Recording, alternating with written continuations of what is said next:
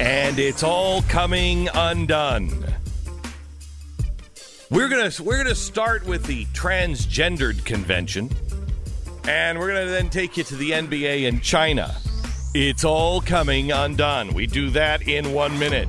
This is the Glenn Beck Program. All right, I just want to go through some some audio here because this is this is crazy. What has been going on? Let's first of all let's start with the impeachment. Here's Mike Pompeo. Uh, he hits back on a uh, PBS host who says there's no proof of Biden wrongdoing.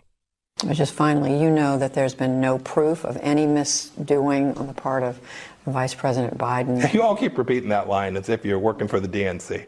I'm definitely not working for the DNC. I'm an independent journalist, but they're the European Union, the U.S. Embassy in Kiev, the uh, International Monetary Fund, and other international organizations felt that that prosecutor was corrupt and thought he should be removed.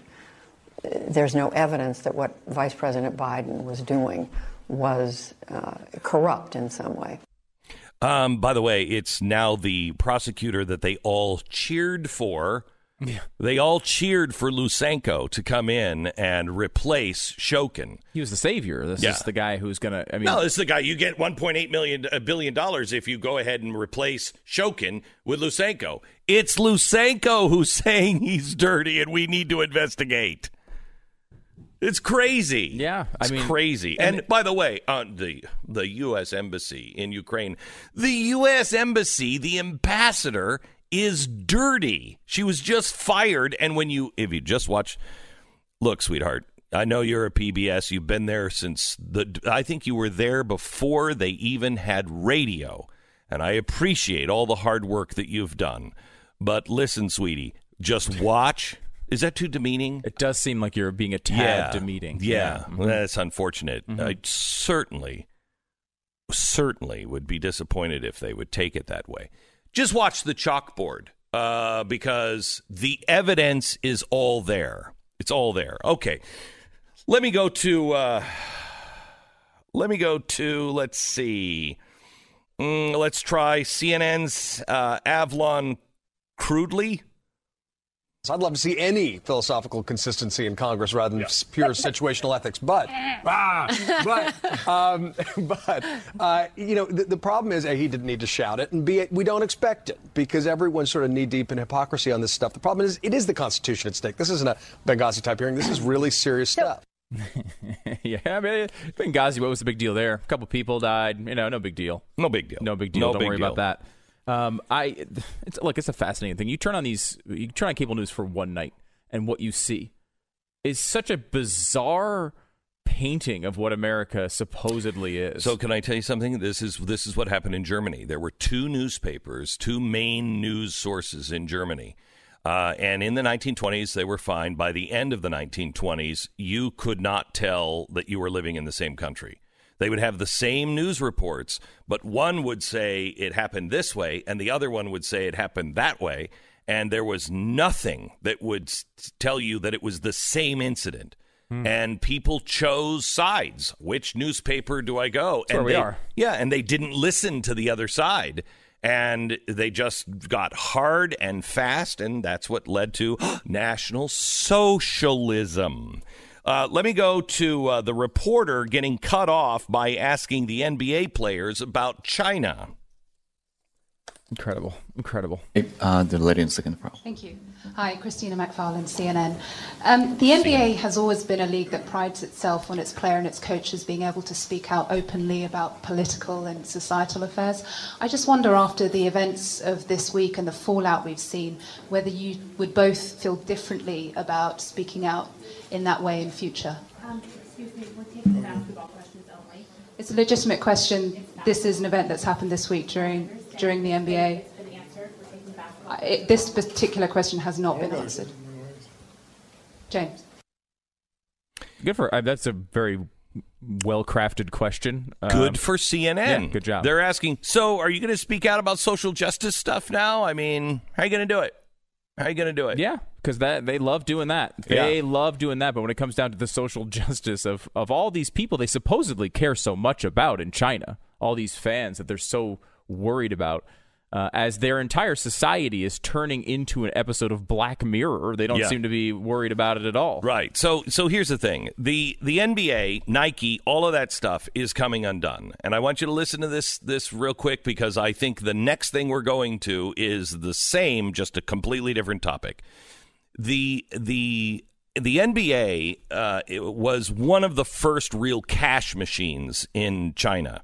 They were there very, very early. In fact, it, it, China started to fall in love with basketball back in around 1900. The YMCA uh, missionaries would come over and they would play, and you could play it indoors, and it was physical and it was fast, and they loved it.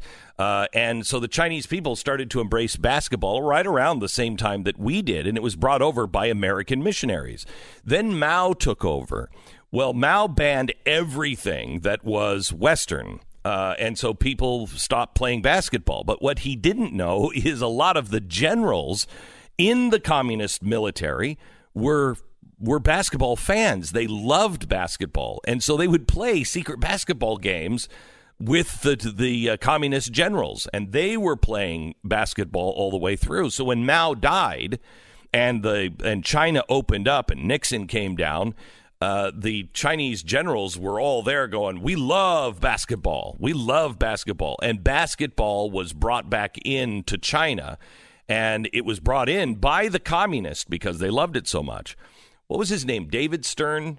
Okay, he was the Former commissioner. ch- commissioner of. Uh, and why do I know him? There was some scandal with him, wasn't there? Uh, no, There was something. Really. There was- There- uh, yeah. There's no reason for me to know him, you and know I him know him because um, uh, a, a, a friend of yours i- was is friends with him. That's how you know him. Oh, You have like a, a- you know you, you don't know David Stern, but you have a couple a, a couple, couple step of uh, you know separation from Okay. him. Yeah. So anyway, um, so David went in the 1980s, uh, and he went to China, and he saw their love for basketball, and he said, "You know what? Why don't you guys play highlight clips?" And he actually would mail the highlight clips to China once a week, and they would play it on state television after the censors made sure they cut out everything that might be, you know, bad. So they they loved it. It became very popular, and um, uh, so then I think about 1990 they started in on live feeds. Why don't we just give you the basketball games and you can watch them and run them on state TV? Now this is still in a time when we only had three channels. So they're watching now basketball on the communist television network. So the Chinese loved it. This is in the era of of Larry Bird and Michael uh, Jordan, and that's as deep as I can go. Magic Johnson, can you get there? Magic Okay, there Johnson. you go. Yep. Mm-hmm. Okay. So so this is a really popular thing in China. It starts to explode. Michael Jordan plays a really big role because you know Michael Jordan could fly Air Jordans, Nike. So now the NBA and Nike are in early on this Chinese market and it's exploding for them. Nike is making a ton of money way before anybody else. NBA making a ton of money way before anybody else. So they start to, the NBA says, we've got to have our own league there. They start their own league. Uh, it was worth $2 billion. Today it's worth $4 billion. But the clincher is who's the big Chinese guy from the Rockets? Yao Ming. Yao Ming. That's where it really goes uh, and, and just explodes in China. Now people are watching streaming basketball games from the NBA through the NBA of China on their phones at work every day. They're watching American basketball games that are being played at night here. Okay. So it's gigantic. Nike loves this. The NBA loves this. Both of these have been all into social justice, but both of these companies have been lying to themselves. They've been saying, you know, as long as I avoid the three T's Taiwan, Tibet, and Tiananmen Square, you don't talk about those things and you're fine. And they've they know what monsters they're in bed with, but they've just been saying we're just going to avoid those three things. Well, now it's a little more complicated because they have concentration camps. That's a C word, not a T word. Uh, and they're they're taking people's rights away. That's an R word, not a C word. In Hong Kong, they're also now as Stu said, black mirroring their their entire population. It's not 1982 anymore now, is it? This is coming undone because the American people are seeing this and they're like, I, I don't like this. I don't like China with, with I don't mind the Chinese people. I like China itself, but I don't like the Chinese Communist government. Look what they're doing. And as they get worse and worse and worse, Nike, and I am so happy to say this, Nike is going to lose in the end, and so will the NBA. Those companies need to wake up and they need to answer that question. I can't believe I'm saying this from that CNN reporter. What are you going to do now? Are you going to still talk about human rights? Are you still going to talk about oppression? Are you still going to talk about social justice, Nike with uh, Kaepernick? Are you still going to do that? Oh. Really? You care about oppression that happened 150 years ago, but you don't care about the oppression that's happening today? This is coming undone. And I'll tie it to CNN and their the, while they speak out of the other side of their mouth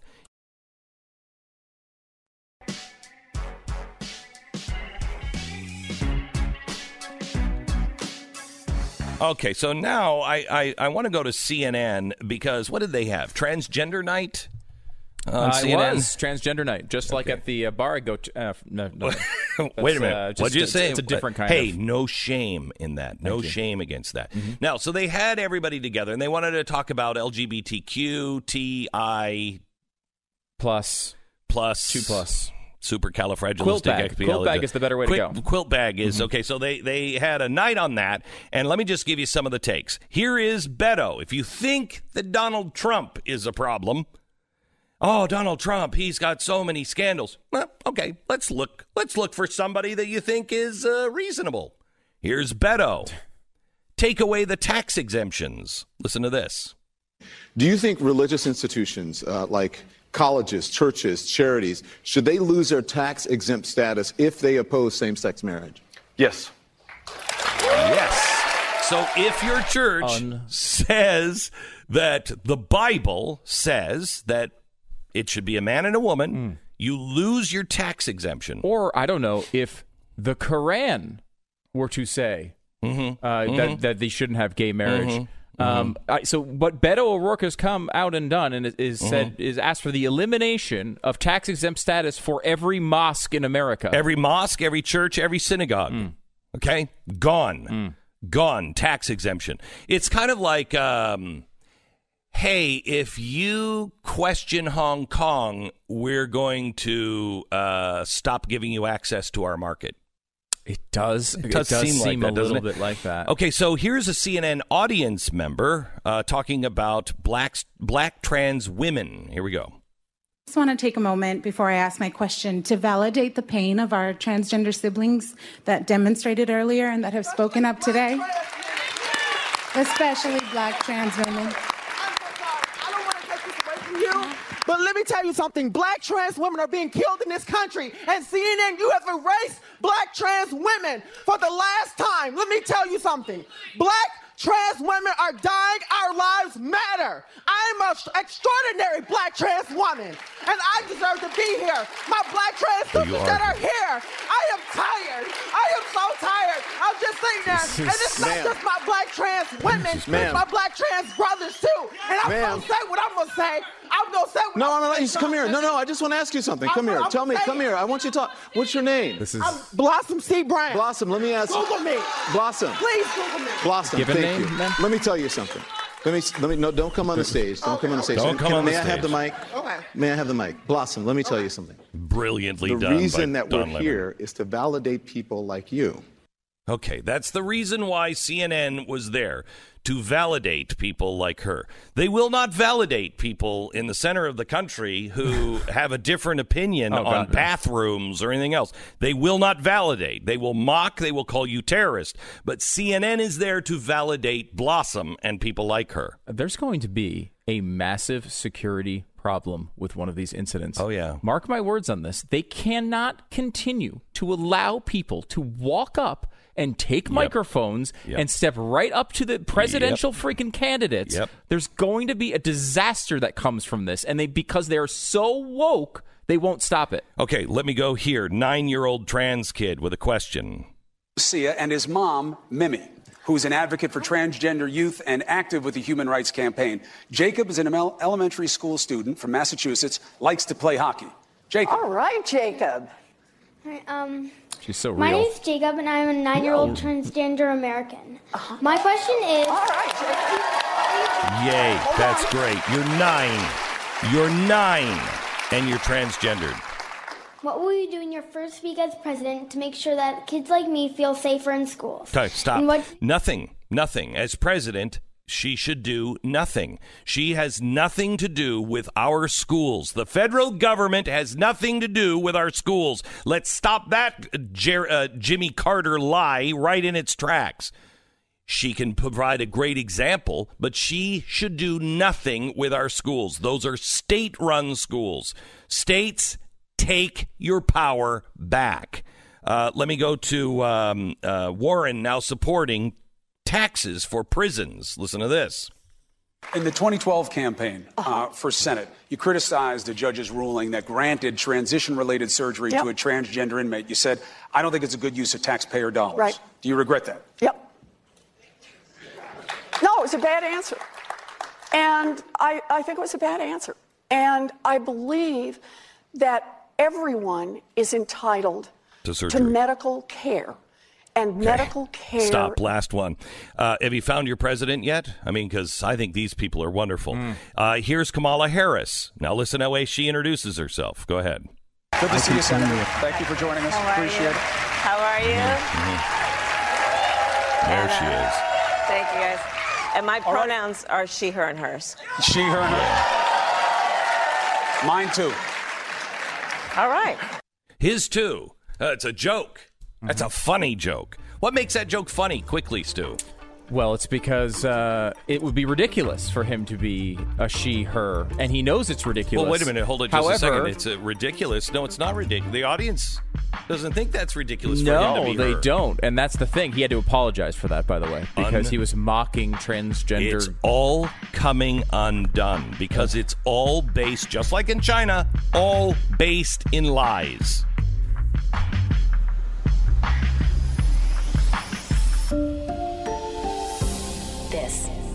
The Glenn Beck Program.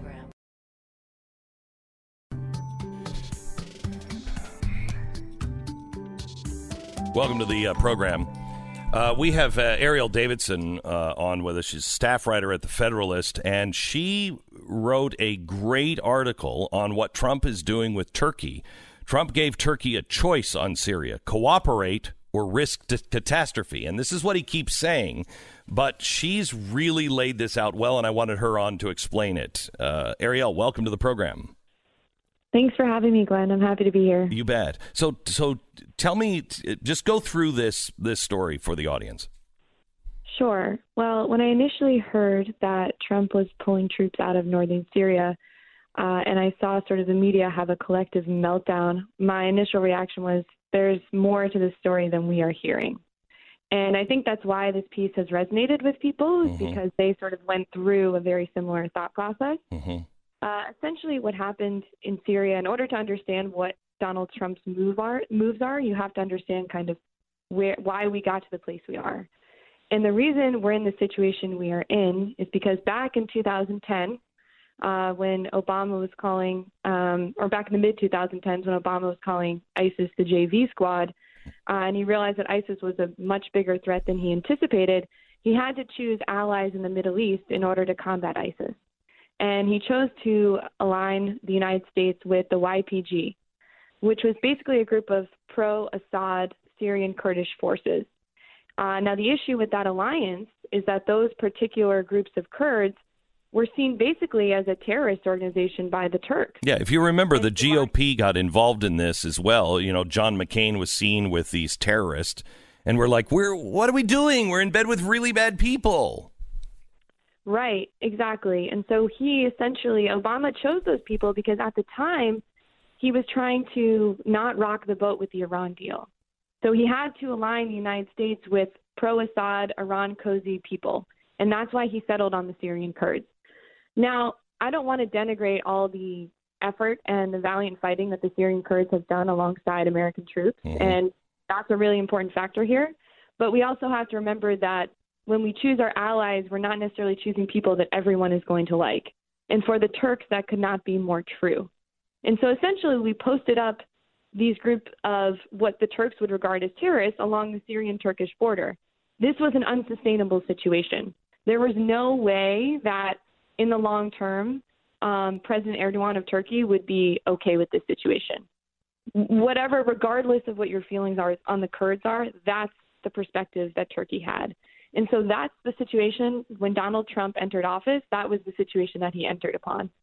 And he essentially gave Turkey two choices. He said, Look, we will cooperate with you. We know it's an uncomfortable situation. We can share intelligence with you and maintain the defeat of ISIS. Or if you're that disgruntled, we will just let you be and sort of whatever, wherever the chips may fall, they fall. So if you decide to invade Syria, that's on you. If you want to face international condemnation, uh, have sanctions slapped on you, that's on you. We're not going to support that. We'll, we will probably be part of the force that is uh, slapping sanctions on you, but we're giving you these two choices. Choose wisely. And Erdogan made his choice. And so that's what we're seeing unfolding right now. You know, this is Donald Trump has actually been engaging in a, a, a very lengthy uh, diplomatic process to arrive at this unfortunate conclusion. But there were there were no good options here, Glenn. Yeah, I agree with you, Ariel, and I don't like being in bed with him in the first place. What gives me pause on this is uh, when you first hear about it, you're like, wait a minute, these were people that we had said are our partners. Well, yes. Uh, but I've I've come to look at it in the last couple of days in the same way that the Soviet Union was our partner against Hitler. That didn't mean we like them. It means we needed to defeat Hitler, just like we needed to defeat ISIS. And we got into bed with some really nasty people. Um, but we're not going to stand around. I mean, you know, Truman comes in and he reverses that. As soon as the war is over, the Soviet Union is our enemy. So did we betray them or did we just correctly identify them after the crisis was over? Sure. I mean, I think that's a really apt analogy, but I'm sort of in I'm in the camp of leaving a minimal amount of troops as sort of a deterrent, boots on the ground. You know, I don't I think this idea that we can stay there indefinitely and have massive amount of troops there is just not it's illogical. Well, and eh, you're eh, setting, Ariel, may I take that? May, may I push that back just a bit and see what how you respond on this? Sure. We didn't bring those troops home. They just went over to Iraq. So it's not like it's not like these guys were like, "Hey, job well done, come home." They just went to Iraq Right. or uh, I- or I- or other places in Syria. Sure. My, my, my, I'm saying that it's okay to leave a small number of troops in northern Syria in order to act as a deterrent, in order to show also that we don't abandon our allies completely. So this is a, this is again the quagmire that we are in is that we've allied ourselves, like you said, with some not so great actors, but at the same time we also send a message in the Middle East that we're not good on our word. And I think there is a happy medium between the two. This is something that Ted Cruz uh, Senator Ted Cruz tried to hit upon uh, in one of his tweets a couple days ago, where he talked about how balancing um, our international image is also really important, but bringing the troops home is important as well. And so I think, you know, we do need to recognize that when we enter into alliances, for better or for worse, I mean, these people did lose thousands of lives fighting next to us and joining a war that we told the entire international community was necessary to fight for our national security interests. Did so we? It is something that's worth thinking about. But again, um, you know, the, the, what I wanted to highlight in the piece was that the media treating this as a situation where Trump went rogue or lost his mind is just completely untrue. And it just shows again how much the media will avoid talking about Obama's foreign policy legacy because they know if they did, it would show how poor it was. Uh, and they're not prepared to do that. They're constantly, I call the media the janitors of the Obama legacy. Um, you'll notice that most of these pieces don't bring up the fact that the reason we're in this situation is entirely because of specific choices Obama made to prop up the Iran deal. And getting in bed with the wrong people at the time, which uh, the conservatives were at the time against these people. We were against um, getting into bed with these people we, and arming them and training them. We were, at least I was, I was speaking out. This is a bad move. We're going to pay for this in the end. Um, uh, and the media had Barack Obama done exactly the same thing and said, "Bring the troops home," they would have been celebrating the end of the end of war. We're finally coming back. They would have they would have done all of that stuff, uh, and so they have absolutely no credibility. But I was I was struck by uh, your article in the Federalist that you really laid out a really good case on uh, what Trump was doing. That this is not just something that he got up in the middle of the night and said, you know what, let's pull our troops out. This has been a long thought out, methodical process with him and Erdogan. Um, do you think that he means it? Because he said, if you start going after the Kurds, um, we're going to crush your economy. Do you believe that there is a tripwire that we should look for? So there's two things that I think are important. Um, the first one is that Erdogan is supposed to visit the White House in November, and I think he has that provides some sort of motivation. That's sort of a carrot for him to behave himself. And I do think that it might temper him a bit, and it might uh, force him to hold back, which would be helpful, obviously. Uh, and the second thing I'll say is that Congress is already busily proposing bills to slap sanctions on Turkey. And I think that's great because as many, you know, this sort of um, disgruntled pushback from Congress in terms of Trump's move to pull troops out of Syria, good. Have them be angry. Have them put as many sanctions as they want on Turkey. That's what we want. That's what we need. We want to use anything we can without resorting to military force. And sanctions is a really good tool for that. One of the reasons that the Iranian regime didn't collapse in 2015 is because the Obama administration lifted sanctions. Mm-hmm. The Iranian economy grew by 10% after we lifted sanctions in 2016. Mm-hmm. So we could have the opposite effect by slapping sanctions on Turkey. So I do think it will be super effective, and I do think it will be a deterrent. Thank you so much, Ariel. I appreciate it. Ariel Davidson, she is staff writer for The Federalist.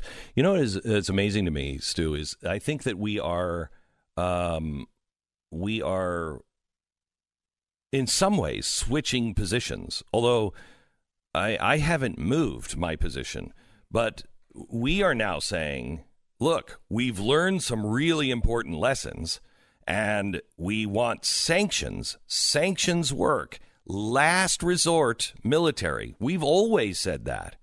But the Democrats have always said sanctions, get out of the you know, get out of all of these wars, etc. But they've now They've now become what they always claimed we were.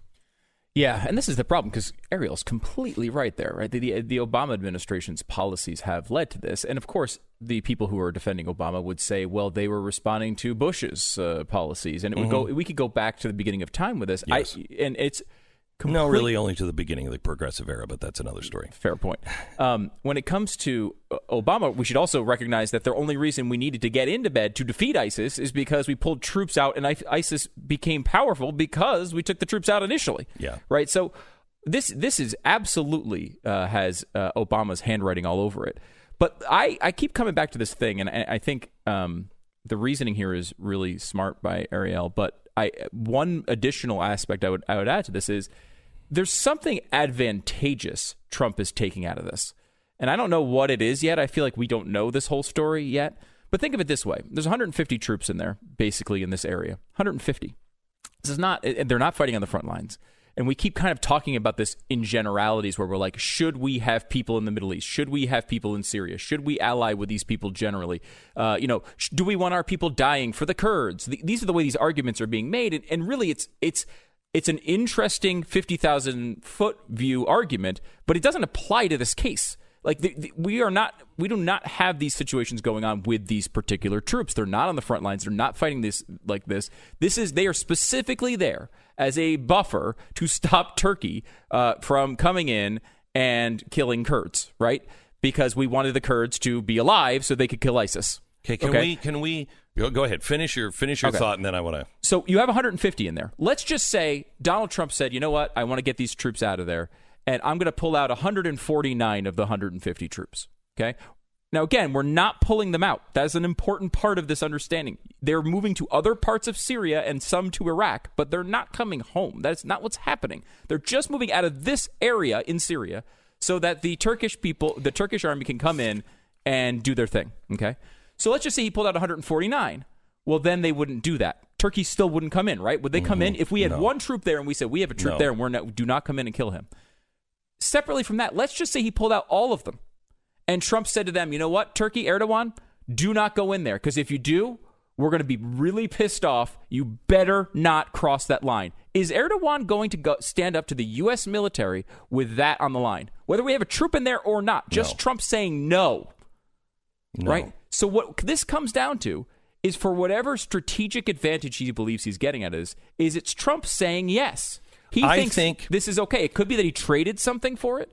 It could be that he thinks it's actually the right outcome. Like he thinks these people are that bad, and in the end, they should be taken out. Whatever the case may be, there's some advantage that the U.S. is saying, yes, it's okay for this to occur. We think this is a strategic advantage for the United States in some way. I don't think Trump's just doing this because he thinks, you know, because he wants good headlines or No, something like no. that. There's something. Maybe he's traded it. So- I, I, I will say, if we get a, uh, a, if we find out that Turkey has launched an investigation into Joe Biden's dealings with Burisma tomorrow, I'm going to be very suspicious. This is the Glenn Beck program, Stu. I just want to change something uh, in your in your uh, your hypothesis here on that we must have gotten something, or there is this going on, and I think this is more likely. and We'll have to talk to Bill O'Reilly about it. Um, he's not killing uh, our allies. Uh, the, Turkey wants to kill uh, Marxist authoritarian terrorists who we've known these were bad people the whole time. We shouldn't have been in bed with them. Obama got us into bed with them. So I don't really care what happens to Marxist authoritarian uh, uh, terrorists. And that's really what they are. And that may be his motivation. Right. But it's also this I don't want to be involved in the rest of the world. I don't want to be involved in everybody's battles. And so he is letting the consequences uh, fall where they may. And a longer strategy of his is I want these wars to end and I want all of our troops home. But Now, then you why can- move them around in Syria? I, I understand that. I understand that. That may have been the compromise because if you start pulling them home, if it does go bad, then you're going to have to redeploy. That may have been a compromise he made with the Pentagon. We got 13,000 ISIS I know. troops uh, I know. It's not- captured, and if they get loose, we're going to be back I- there with a lot more troops than I- 150. I agree with you. I understand that. But I think that's what Trump is doing. We'll talk to Bill O'Reilly about it next. This is the Glenn Beck Program.